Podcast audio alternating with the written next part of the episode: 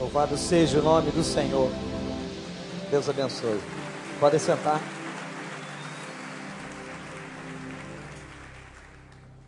Tem um versículo na carta de João, capítulo 4. Eu queria que você abrisse a sua Bíblia e deixasse é, a sua Bíblia aberta nesse versículo.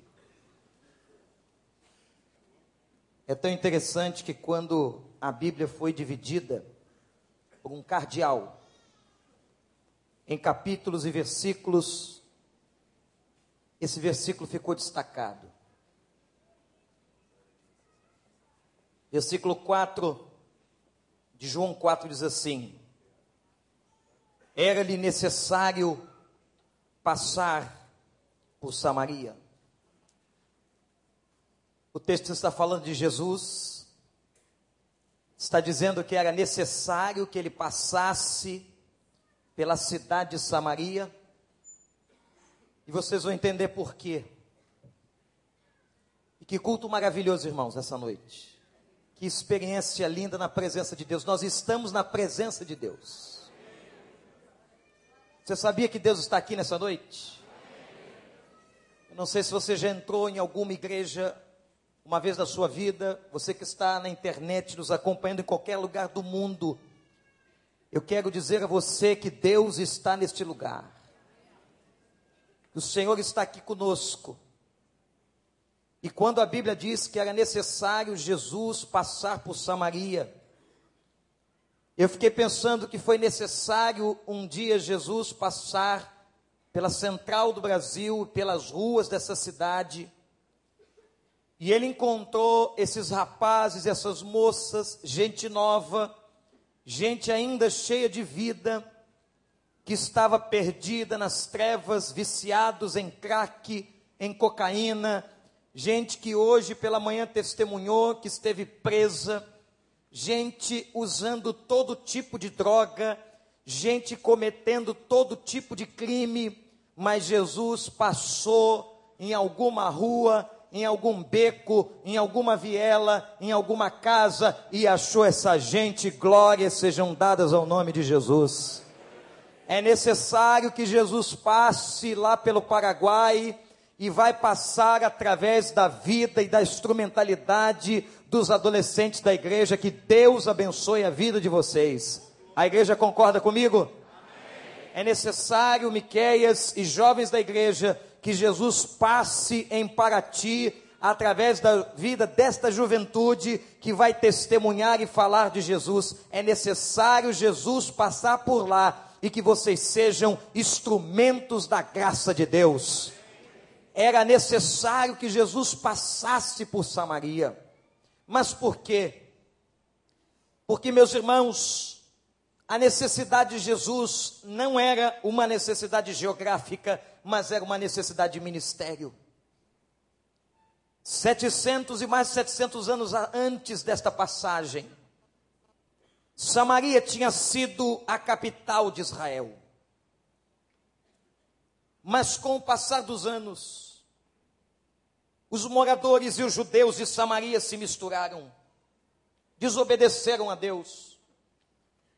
E eu já disse a vocês que quando a gente desobedece a Deus, a gente sofre consequências na vida. Preste atenção nisso, você que está me ouvindo. Qualquer um de nós que desobedece um desígnio do Senhor sofre consequências por essa desobediência. E eles começaram a se misturar e casaram com outros povos e mulheres e homens de outros povos que Deus não estava aprovando, e os samaritanos acabaram sendo um povo altamente discriminado, um povo que já não tinha mais o respeito de Israel, e Samaria se tornou um gueto, uma cidade, um povoado discriminado, pessoas discriminadas que os judeus não tinham qualquer relação. Por isso, esse texto é extraordinário, esse texto é fantástico, porque a Bíblia diz que agora Jesus, judeu, vai passar por Samaria, era necessário, estava na sua agenda ministerial, estava na sua mente, estava no seu coração missionário, estava na sua vontade de levar a salvação às pessoas que ele deveria passar por aquela cidade. E lá naquela cidade, ele vai ter um dos encontros mais espetaculares da sua vida. Ele vai encontrar uma mulher, meus irmãos, ao meio-dia, e ele vai ter uma experiência riquíssima com a vida desta mulher. Eu quero chamar a sua atenção para essa história e apontar aqui algumas características na vida desta mulher e quando eu olho a vida desta mulher, a Bíblia não diz o seu nome, ela só diz apenas de onde ela era. Ela ficou conhecida como a mulher de Samaria, a mulher samaritana, a mulher que morava naquela cidade, naquela região tão discriminada no mundo nos dias de Jesus. A palavra declara que aquela mulher estava ali, meus irmãos, e a primeira característica que eu vejo na vida desta mulher, que talvez se identifique com você, você, homem que entrou aqui, você, mulher que entrou neste lugar para ouvir a palavra de Deus, você que está na internet ouvindo esta palavra em qualquer lugar da terra, talvez você se identifique com as características desta mulher, com a necessidade desta mulher. Esta mulher era uma mulher só. E sabem por que, ela era uma mulher só? Porque nenhuma mulher faria o que ela estava fazendo naquele momento ao meio-dia. Havia uma tradição e uma prática de que no final da tarde, quando o sol estava mais ameno e o calor menos intenso, atenção, mulheres, elas se reuniam. Imaginem vocês, vocês acham que mulher gosta de conversar? Quem é que tem essa convicção no coração que mulher gosta de bater papo? Mas não se preocupem, porque nós também gostamos muito. A questão é que vocês gostam um pouquinho mais do que nós. E elas se reuniam, cada uma pegava um balde, imagina uma coisa dessa, uma talha funda, e elas iam caminhando na cidade de Samaria, e havia um poço muito velho, muito antigo, um poço aonde havia água, e ali todos os dias não havia água encanada, não havia um sistema é, de encanamento em Samaria, elas iam naquele lugar, elas tiravam água do poço, levavam para casa para fazer alimentação, para tomar banho, e vocês sabem a importância da água. E é exatamente neste momento que nós vemos esta mulher, mas o fato é que ela não vai com as outras no final da tarde. Ela vai sozinha. Ela está sozinha e talvez você entenda por que daqui a pouco, quando eu chegar mais à frente na história. Ela vai ao meio-dia, ela vai no momento em que o sol está mais forte. Provavelmente, gente, para que ela pudesse não se encontrar com as outras mulheres da cidade, talvez fosse uma mulher discriminada pelas outras, ela vai só, ela está só. Ela não podia nunca, imaginem isso, entrar na cidade de Jerusalém e não podia estar ali porque ela seria discriminada. Um judeu não permitiria que uma samaritana entrasse em Jerusalém mas o nosso Deus é maravilhoso. Se ela não podia entrar em Jerusalém, Jesus é necessário que ele vá até Samaria e vá encontrar com ela. Eu quero dizer para você que Jesus tem o prazer de também se encontrar com a tua vida, onde quer que você esteja. E hoje, nessa noite, neste lugar, nesta casa de oração, Jesus está aqui porque ele quer ter um encontro com a tua vida. Ele quer falar com você e ele encontra aquela mulher sozinha. Eu fico pensando, meus irmãos, sobre a solidão. Será que tem alguma dor mais terrível do que a dor da solidão na vida de uma pessoa? A solidão é alguma coisa tão violenta que a Bíblia declara o seguinte: não é bom que ninguém esteja só, que um homem esteja só, que uma mulher esteja só. Deus nos fez gregários, isto é, nós vivemos em congregação, nós vivemos juntos, nós somos criados por Deus com a característica de nos relacionarmos, de estarmos em contato um com o outro, mas aquela mulher estava ali só, e certamente porque aquela mulher trazia muitas e muitas feridas no seu coração. É possível que você more numa casa, mas seja só. É possível que você more numa casa com pessoas, mas seja uma pessoa só. É possível que você tenha um casamento, mas seja uma pessoa só. É, é possível que você tenha filhos, mas seja uma pessoa só. É possível que você more num prédio de apartamentos com 20 andares, onde as pessoas moram literalmente umas sobre as outras, mas é possível que você viva só. É possível que você trabalhe com tantas pessoas no mesmo ambiente, no departamento da empresa, mas pode ser que você também ali esteja só. Aquela mulher estava só.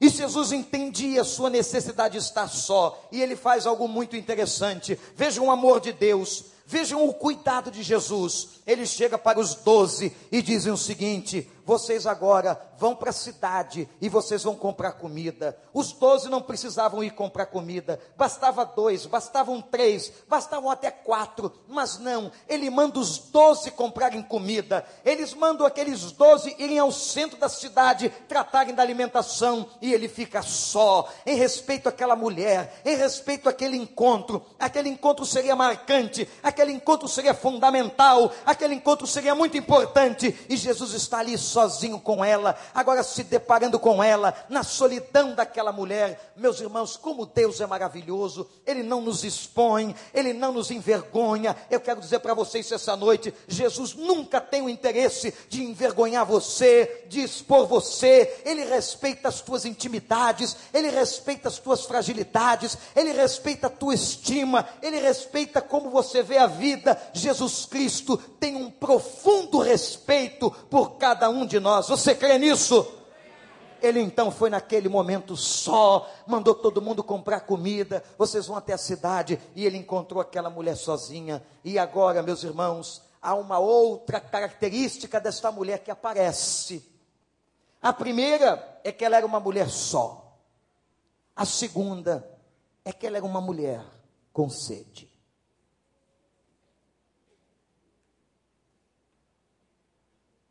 Quando Jesus vê a mulher tirando água, ele se aproxima e vai em mais uma audácia. E ele vira-se para a mulher e diz: Me dê um pouco de água. A mulher toma um susto, talvez pela questão cultural, ela identifica Jesus como judeu pela roupa, pela postura, ou quem sabe pela fisionomia ela percebe que Jesus é um judeu e ela toma um susto e pergunta: Mas como você, sendo um judeu, pede água para mim, que sou uma mulher samaritana? Aliás, um homem naquela época não se comunicava com uma mulher em público desta maneira, principalmente uma mulher sozinha. Como você pode pedir água para mim? E é neste momento, nesta hora do diálogo, que Jesus Cristo começa a falar com ela de um outro tipo de sede e de um outro tipo de água. Ele aproveita aquela água, ele aproveita aquela deixa, aquele momento, aquele contexto, e vai dizer para ela assim: Ah, mulher, você não sabe com quem você está falando, mulher. Você não sabe diante de quem você está. Se você soubesse, mulher, você me pediria e eu te daria água viva. E ela vira-se para Jesus, ainda muito espantada, dele ter pedido água para ela. E ela diz assim: Mas como? Que água viva é essa? Que tipo de água o Senhor está falando? Eu vim aqui no poço do nosso pai Jacó. Esse poço é um milagre. Esse poço tem centenas de anos. Esse poço abastece Samaria. Esse poço é uma bênção para as famílias. Como é que o Senhor ousa dizer que tem uma água melhor do que a água desse poço do nosso pai Jacó? É uma água de milagre. E ele disse: mulher, se você entendesse o que eu estou falando com você, você me pediria essa água viva, essa água que sacia, essa água que vai lá no fundo da alma. O que Jesus está falando, gente, meus irmãos, minhas irmãs, meus amigos, você que está na internet nos acompanhando, o que Jesus está falando é de um outro tipo de sede. Ele não está falando da sede física. Ele está falando de uma sede que ela carregava na alma. A sede de esperança, de amor, a sede de uma vida nova. Era uma sede que certamente estava naquele coração triste, solitário, que estava ali diante do poço de Jacó. Naquele momento ele toca na ferida. E quando eu vejo estes irmãos, irmãs queridas da Cristolândia, quando eu ouço da nossa juventude e adolescentes indo para os campos missionários, eu digo, meu Deus, quanta gente tem sede, quanta gente tem uma vida tão fútil, tão vazia, quantas pessoas têm sede de serem amadas de verdade. Você conhece alguém assim?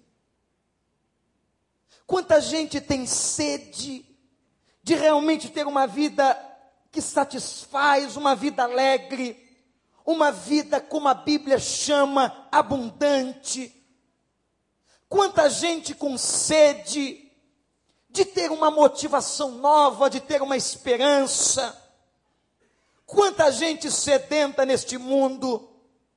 E não está sedenta só no Paraguai, no Brasil, na Central, ou lá em Paraty, mas está sedenta no prédio que você mora, no condomínio que você vive, na comunidade que você habita, do lado do barraco que você conhece. Tem gente com sede lá fora e certamente eu sei disso. Existe gente com sede que está sentado aqui hoje nesta congregação. Porque a necessidade é muita. As pessoas estão precisando de Deus. As pessoas não encontram solução em outras coisas. Se vocês perguntarem a eles, eles experimentaram tudo. Eles experimentaram sexo livre, eles experimentaram todo tipo de drogas, eles tiveram dinheiro na mão porque alguns deles foram traficantes. E vocês podem perguntar a ele se isso satisfez a vida deles. Eu pergunto a vocês que estão aqui me ouvindo, aqui da Cristolândia, do Rio de Janeiro, vocês se satisfizeram com essas coisas? Vocês foram felizes? Onde vocês encontraram felicidade? Foi quando Jesus passou pela vida de vocês quando Jesus encontrou vocês, quando Jesus falou o coração de vocês, quando Jesus transformou vocês, quando Jesus batizou vocês com o Espírito Santo, aí vocês hoje encontraram o saciar dessa sede na alma de vocês. É verdade ou não, povo? Quem está sentado aqui que já teve sede interior e foi satisfeito por Jesus, diga aleluia. Há muita sede nessa terra. Aquela mulher estava com sede e a sede dela era por dentro. Agora vem uma terceira característica desta mulher. Olhe para mim. Eu disse que ela era uma mulher só. Eu disse que ela era uma mulher com sede. Uma sede na alma. Terceiro, anote aí. Ela tinha um segredo. E agora, quando o papo já estava rolando mais intimamente, a mulher já estava conversando com aquele judeu que era Jesus. Ele já tinha pedido água. Ela já começa a perceber que tem um negócio de uma água diferente que ele está oferecendo. E ela diz assim: Senhor, eu não conheço essa água, mas diga-me, vejam bem, amados, ela diz assim: diga-me onde há desta água para que eu vá pegar para que eu nunca mais tenha sede, porque Jesus disse a ela: o dia que você beber da água que eu der, o dia que você beber da água que satisfaz, o dia que você beber da água da vida, mulher, nunca mais você terá sede no coração. Quem experimentou de verdade de Jesus, nunca mais vai ter sede por dentro, guardem isso vocês que estão aqui.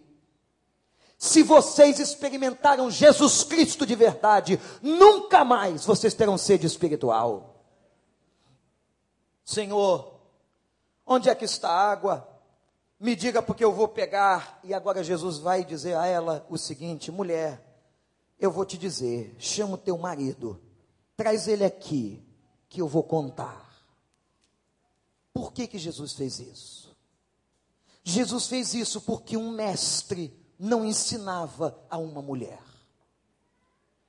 Um mestre naquela época ensinava ao homem, e o homem repassava o conhecimento à mulher. Mas muito mais por trás dessa questão cultural, havia uma questão espiritual, onde Jesus vai tocar no segredo dela e quando ele diz, vai buscar o teu marido e traz para cá, ela declara, Senhor, e vejam como ela rasga o coração, como ela é honesta, como ela é sincera. Ela diz assim: Eu não tenho marido, eu já tive cinco maridos, mas o homem com quem eu estou vivendo agora não é meu marido. Ela abre o coração, ela conta do seu adultério e agora a gente entende por que, que aquela mulher foi sozinha. Por que, que aquela mulher foi ao meio-dia e não foi com as mulheres no cair da tarde? Porque ela era uma mulher certamente discriminada em Samaria, era uma mulher da vida, era uma mulher considerada prostituta, era uma mulher desprezível, era uma mulher não considerada, era uma mulher sem amigas, era uma mulher sem relacionamentos por causa da sua vida de pecado. Vai buscar o teu marido. E ela diz: Senhor, eu não tenho. Ele tocou na ferida.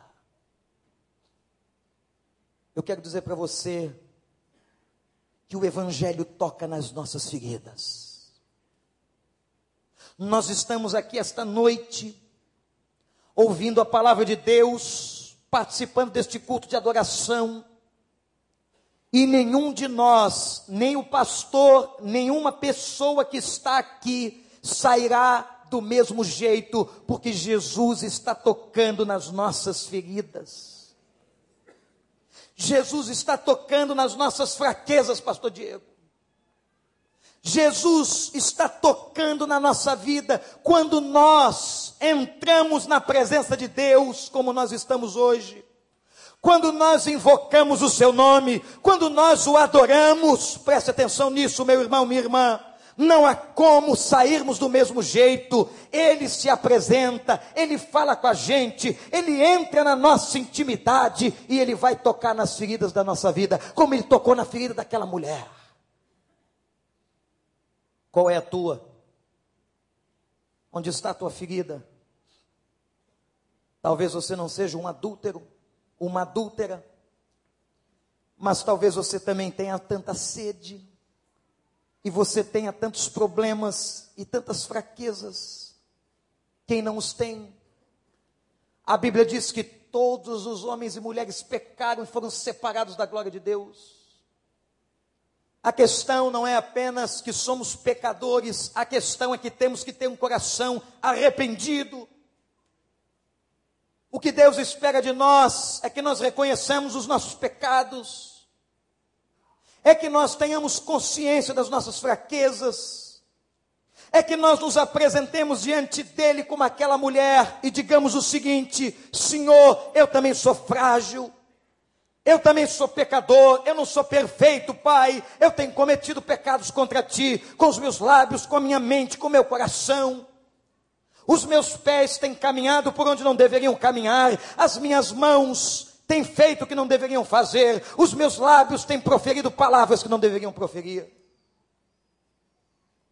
O grande lance daquele momento foi a confissão dessa mulher.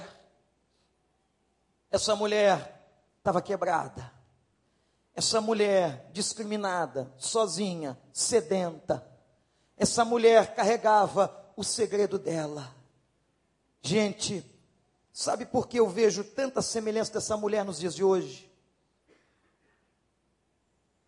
Porque o problema básico da vida dessa mulher era relacional. Afetivo. Você sabe qual é o maior problema que as pessoas carregam hoje? São problemas no campo do relacionamento afetivo. É gente machucada. Gente que foi traída pela esposa, traído pelo marido. Gente que adulterou. Gente que está sofrendo tantas coisas com seus próprios filhos.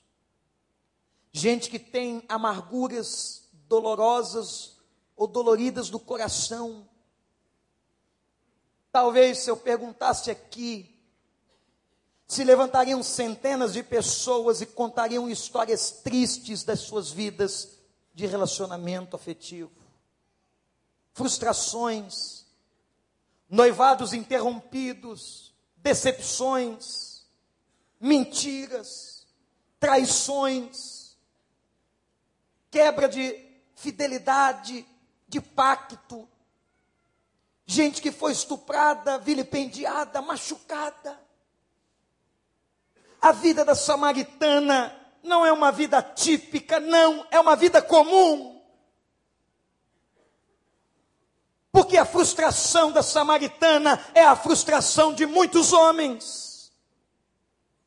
A frustração da samaritana é a frustração de muitas mulheres. A frustração daquela mulher com a casa dela e com os casamentos dela é a frustração de muita gente que um dia subiu no altar. Por isso que esse momento do diálogo é um momento tão importante que identifica tanto com a gente. Eu não perguntei a eles, mas eu tenho certeza que se vocês perguntarem a eles e eles quiserem dizer, eles vão contar histórias tristes de pessoas com quem se relacionaram e que feriram o coração. Eu sei que há muita gente aqui ferida e machucada, sedenta, que traz e carrega na vida os traumas mais profundos, que foram construídos e feitos dentro de casa. Agora eu quero dizer uma coisa para você, olha para mim, guarda isso. Quando Jesus toca na ferida de alguém, ele não toca para expor e envergonhar, ele toca para curar, para sarar, para sempre. Louvado seja o nome de Deus.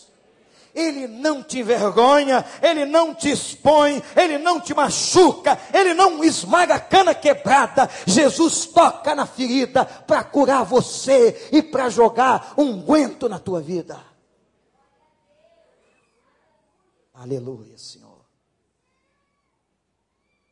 Essa mulher só essa mulher com sede, essa mulher tinha um segredo, e agora, neste momento, vem a solução. Anotou? Anotou? Solidão, sede, segredo, solução. Agora o papo está mais profundo aquela mulher percebe que aquele homem não era comum. Aquele homem toca na ferida e ela diz assim: Tu és profeta.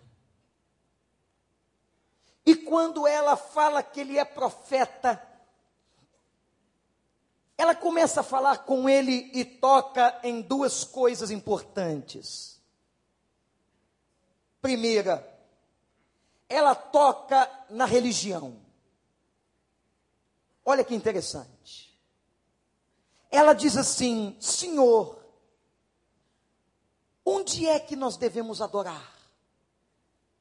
Por que foi que essa mulher tocou em adoração? Por que foi que a samaritana fala de adoração? Qual era o motivo? E ela diz assim: Senhor, o meu povo não fala com teu. O meu povo de Samaria tem um monte Gerazim como lugar mais importante e sagrado, e o meu povo diz o seguinte: que a adoração de verdade é só lá no Monte Gerazim. Mas o teu povo, os judeus, tem um outro monte em Jerusalém. E dizem que só em Jerusalém que se pode adorar. Onde que é a verdade? Onde está a verdade? Qual é a verdade? Eu quero aprender a adorar. Quem é que está certo? São os judeus ou são os samaritanos? Você sabe por que ela tocou em adoração? Guarda isso, olha para mim. Nunca mais esquece o que eu vou dizer aqui agora.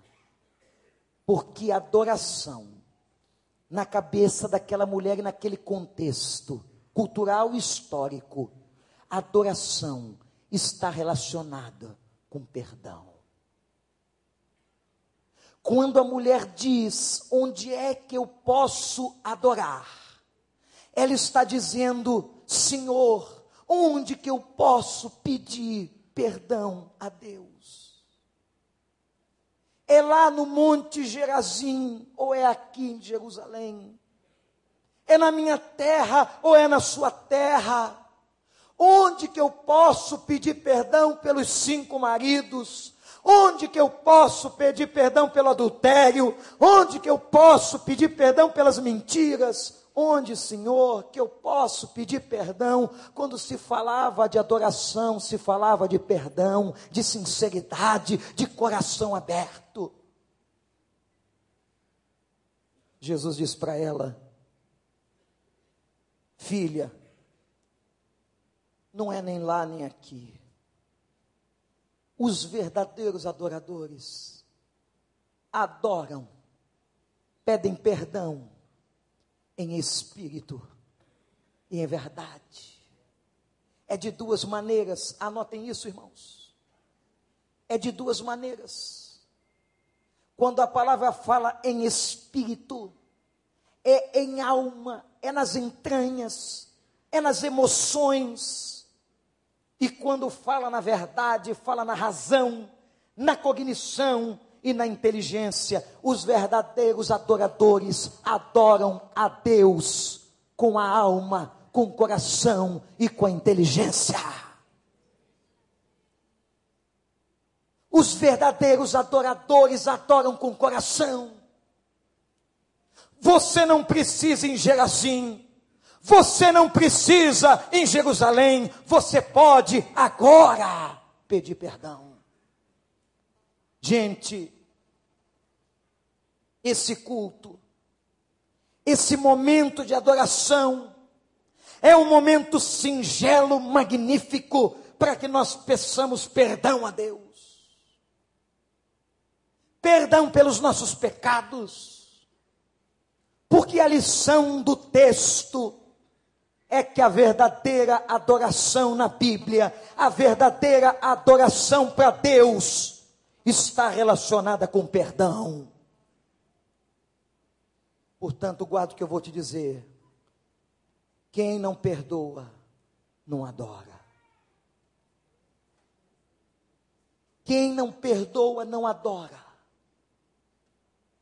Quem não perdoa, não pode entregar uma oferta. Onde não há perdão, não há adoração. E talvez hajam dezenas de pessoas aqui hoje que precisam ser perdoadas e pedirem perdão e perdoarem outros. Talvez você entrou aqui carregado, carregada de ressentimento, de ódio ódio daquele homem, daquela mulher, daquela pessoa que te fez mal. Mas pelo amor de Deus, pelo amor de Deus, se você quer ser verdadeiro adorador, que esta seja a noite do perdão e que Jesus Cristo lave o teu coração de todo o peso e que você saia daqui leve em nome de Jesus. Senhor, como é que eu posso adorar? Quando ela ouve Jesus dizer que o verdadeiro adorador de Deus adora por dentro, o verdadeiro adorador de Deus não precisa de lugar, O verdadeiro adorador de Deus não precisa de templo. O verdadeiro adorador de Deus não precisa de cidade. O verdadeiro adorador de Deus adora com a alma e com a mente, em espírito e em verdade. Agora ela entra no segundo aspecto e vai mais fundo. E ela diz assim: Ah, eu sei que o Messias vai vir. Eu aprendi. Porque os samaritanos também eram judeus de raiz. De raiz. Esperavam o Messias. Eu sei que o dia que ele vier, ele vai me ensinar tudo. Ele vai resolver tudo. Ele vai me perdoar. Eu sei que um dia o Messias virá. E Jesus olha para ela e diz assim: Ego em mim, eu sou. Eu sou quem você está esperando.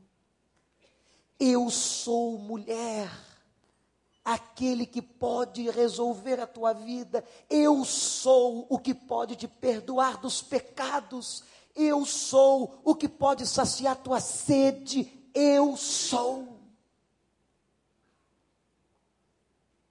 Não é religião, não é o templo, não é aquele pastor ou aquele padre, não é aquele pai de santo, não é aquele lugar. Eu sou. Eu sou o caminho, eu sou a verdade, eu sou a vida, eu sou o bom pastor, eu sou a porta, eu sou, eu sou, aleluia, louvado seja ao nome do Senhor, eu sou, aplauda o Rei. Eu sou. Mulher, sou eu. Era necessário passar em Samaria para falar contigo. Como Deus escolhe vasos quebrados. Ele não foi, meus irmãos, buscar os nobres de Samaria. Meus irmãos da Cristolândia, eles não, ele não foi buscar os sábios endinheirados, ele foi buscar uma mulher quebrada, solitária e sedenta, para transformá-la e fazer dela a primeira missionária da cidade de Samaria.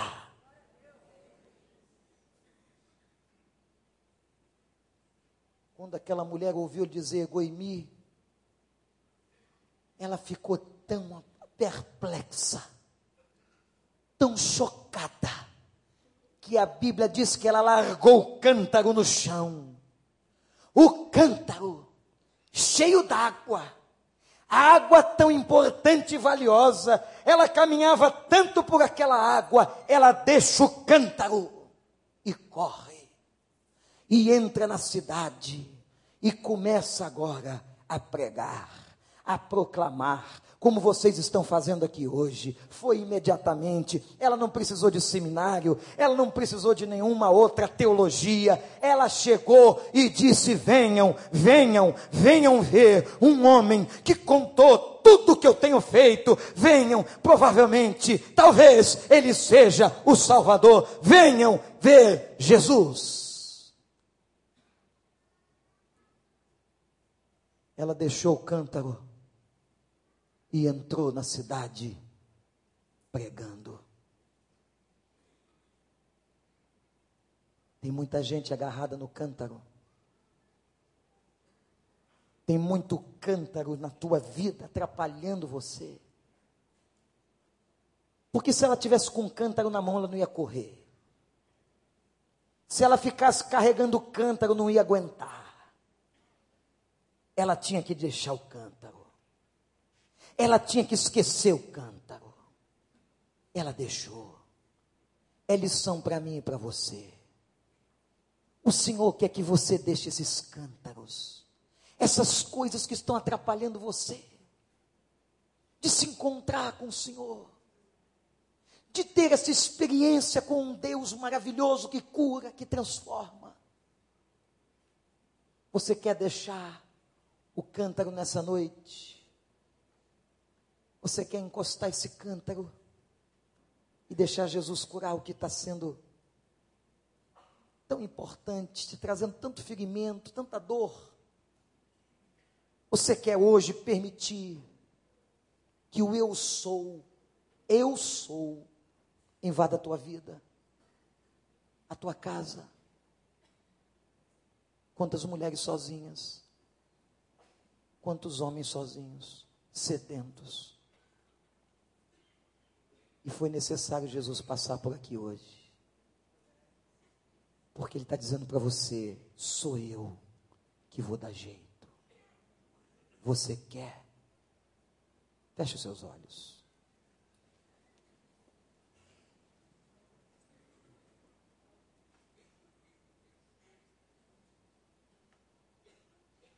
Nós vamos daqui a pouco cantar a última música que foi cantada pelos meus irmãos da Cristolândia.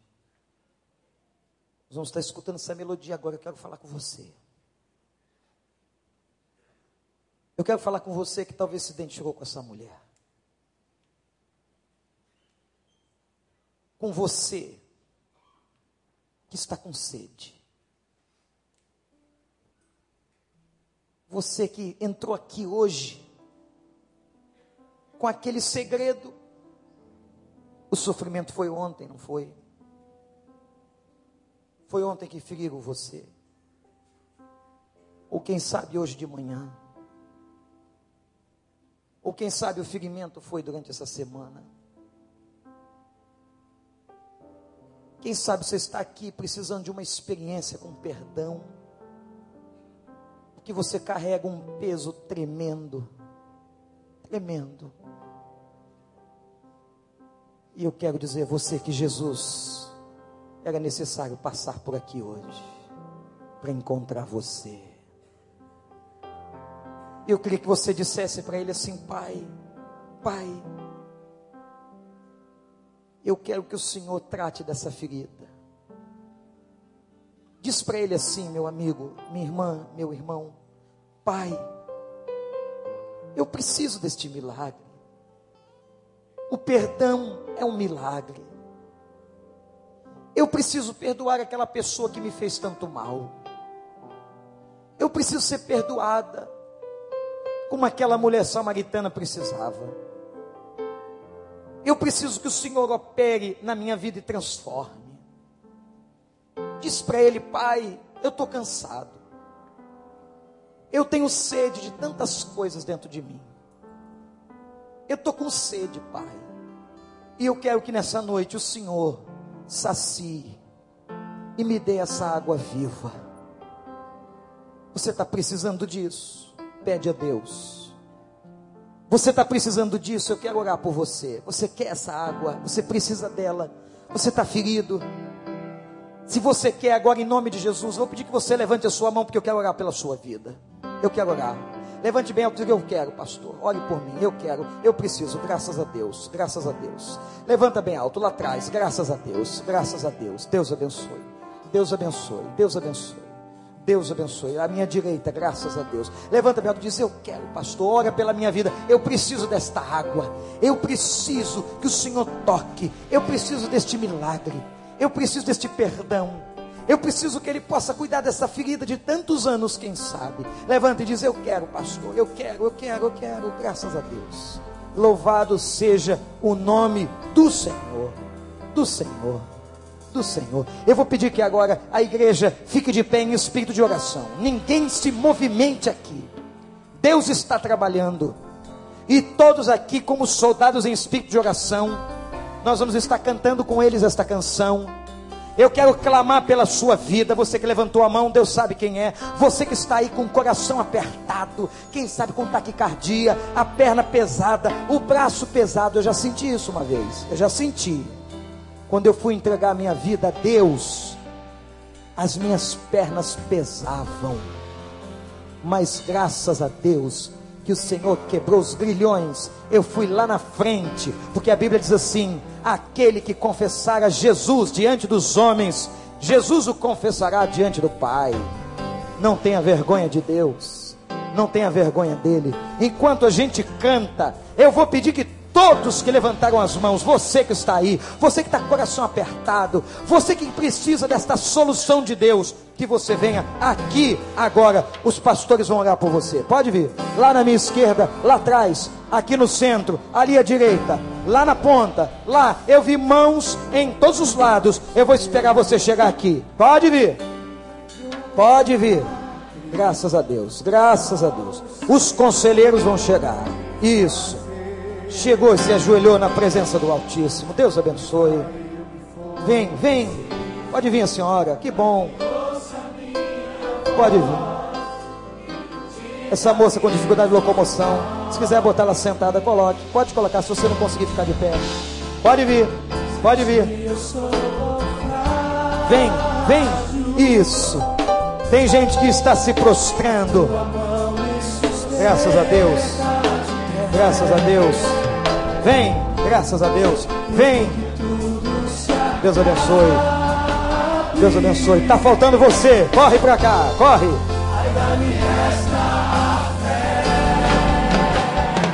Você precisa. Vem. Deus pode. Deus pode fazer com você a mudança que você precisa. Igreja, canta em espírito. Em espírito. Vem, vem, vem. Isso. Graças a Deus. Isso, Deus abençoe. Deus abençoe. Corre para cá. Vem. Vem. Você quer tomar posse? Sai do banco. Isso, sai do banco. Pode sair, graças a Deus. Vem. Vem. Deus é bom.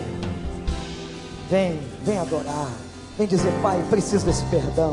Vem, corre para cá. Eu sei que há pessoas que Deus está chamando. É contigo. É contigo que eu estou falando. Porque você está resistindo à voz do Senhor. Vem, sai do teu lugar agora. E diga, pastor, eu quero dizer a Deus que eu preciso dele. Isso, eu preciso dele. Eu preciso que ele cure o meu coração. Eu preciso encontrá-lo. Eu quero deixar meu cântaro. Vem, vem. Isso. Deus abençoe. Alguém com esse rapaz. Isso, vem, vem. Graças a Deus. Aleluia. Aleluia. Cada vida, grilhões estão sendo quebrados. Alguém com essa moça ali que chegou agora. Isso. Vem. Isso. Aleluia. Graças a Deus. Deus pode.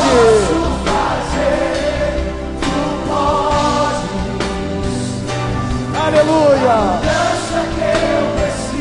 Tu podes. Tu podes. Aleluia.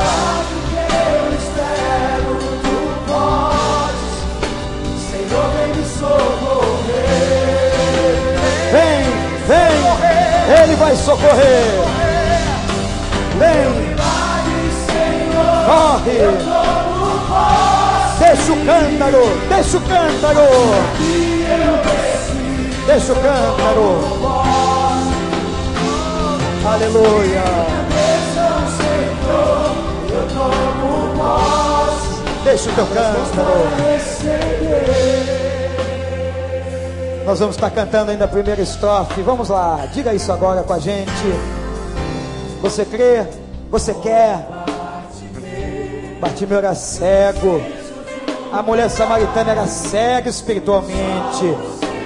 E o Senhor fez a obra. Deus quer fazer a obra na sua casa. Deus quer fazer a obra na sua vida. Deus quer fazer a obra em você. Vem. Vem. Deixa Deus curar. Quanta gente já aqui ajoelhado ajoelhada na presença do Senhor. Está faltando você. Deus está tocando, incomodando você. Vem, vem. Vem, vem. Ó oh, Deus.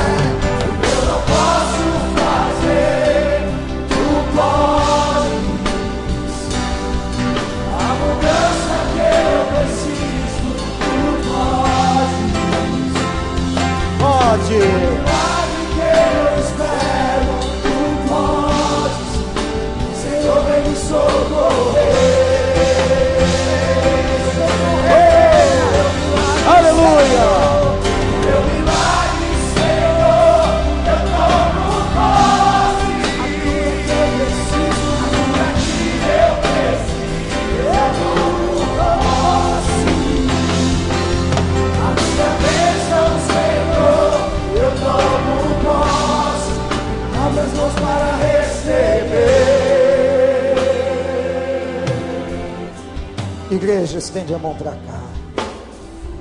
Eu quero dizer a vocês que estão aqui na frente, de joelhos, em pé, que Deus está vendo a sinceridade da tua vida. Deus vai te honrar, meu irmão, minha irmã. A partir deste momento, Jesus encontrou você como encontrou aquela mulher samaritana. Ele está trazendo perdão. Eu sou está aqui. O eu sou está aqui nessa noite. Você que foi machucada, você que foi machucado, o Senhor vai atar tuas feridas. O eu sou está sobre a tua vida agora. E mediante arrependimento, mediante esse coração sincero, Deus vai te dar graça. Deus vai te salvar. Deus vai curar as feridas mais profundas. Ó oh Deus, Louvado seja o teu nome por essa noite. Louvado seja o teu nome, ó Deus, pela história da samaritana. Louvado seja o teu nome, porque ela encontrou o sentido da adoração. Louvado seja o teu nome, Senhor, porque o Senhor passou por Samaria. O Senhor encontrou a solidão daquela mulher. Louvado seja o Senhor, que o Senhor passou pelo recreio esta noite e entrou neste lugar. Louvado seja o Senhor, porque o Senhor falou pessoalmente com essas pessoas, e elas atenderam, e elas estão largando os cântaros. Ó oh, Deus, agora, honra, salva, cura, em nome de Jesus. Traz unguento, Senhor. Pai, tem gente aqui chorando. Eu te suplico, enxuga dos olhos as lágrimas. Ó oh, Deus, tem gente ferida, tantos anos de ferimento aberto. Eu te peço, fecha em nome de Jesus. Traz saúde, Senhor, saúde psicológica traz saúde espiritual, Senhor. Pai, que a partir de hoje, 3 de junho de 2012, as suas vidas mudem para sempre. Liberte-os das garras do inferno, Senhor. Caia por terra agora toda a artimanha do diabo. E que eles estejam sendo libertos em nome de Jesus. Pai, assim como fizeste a obra na Samaritana, que se tornou a grande missionária de Samaria, transforma a vida dessas pessoas em nome de Jesus. Em nome de Jesus. E que todo o povo do Senhor diga amém.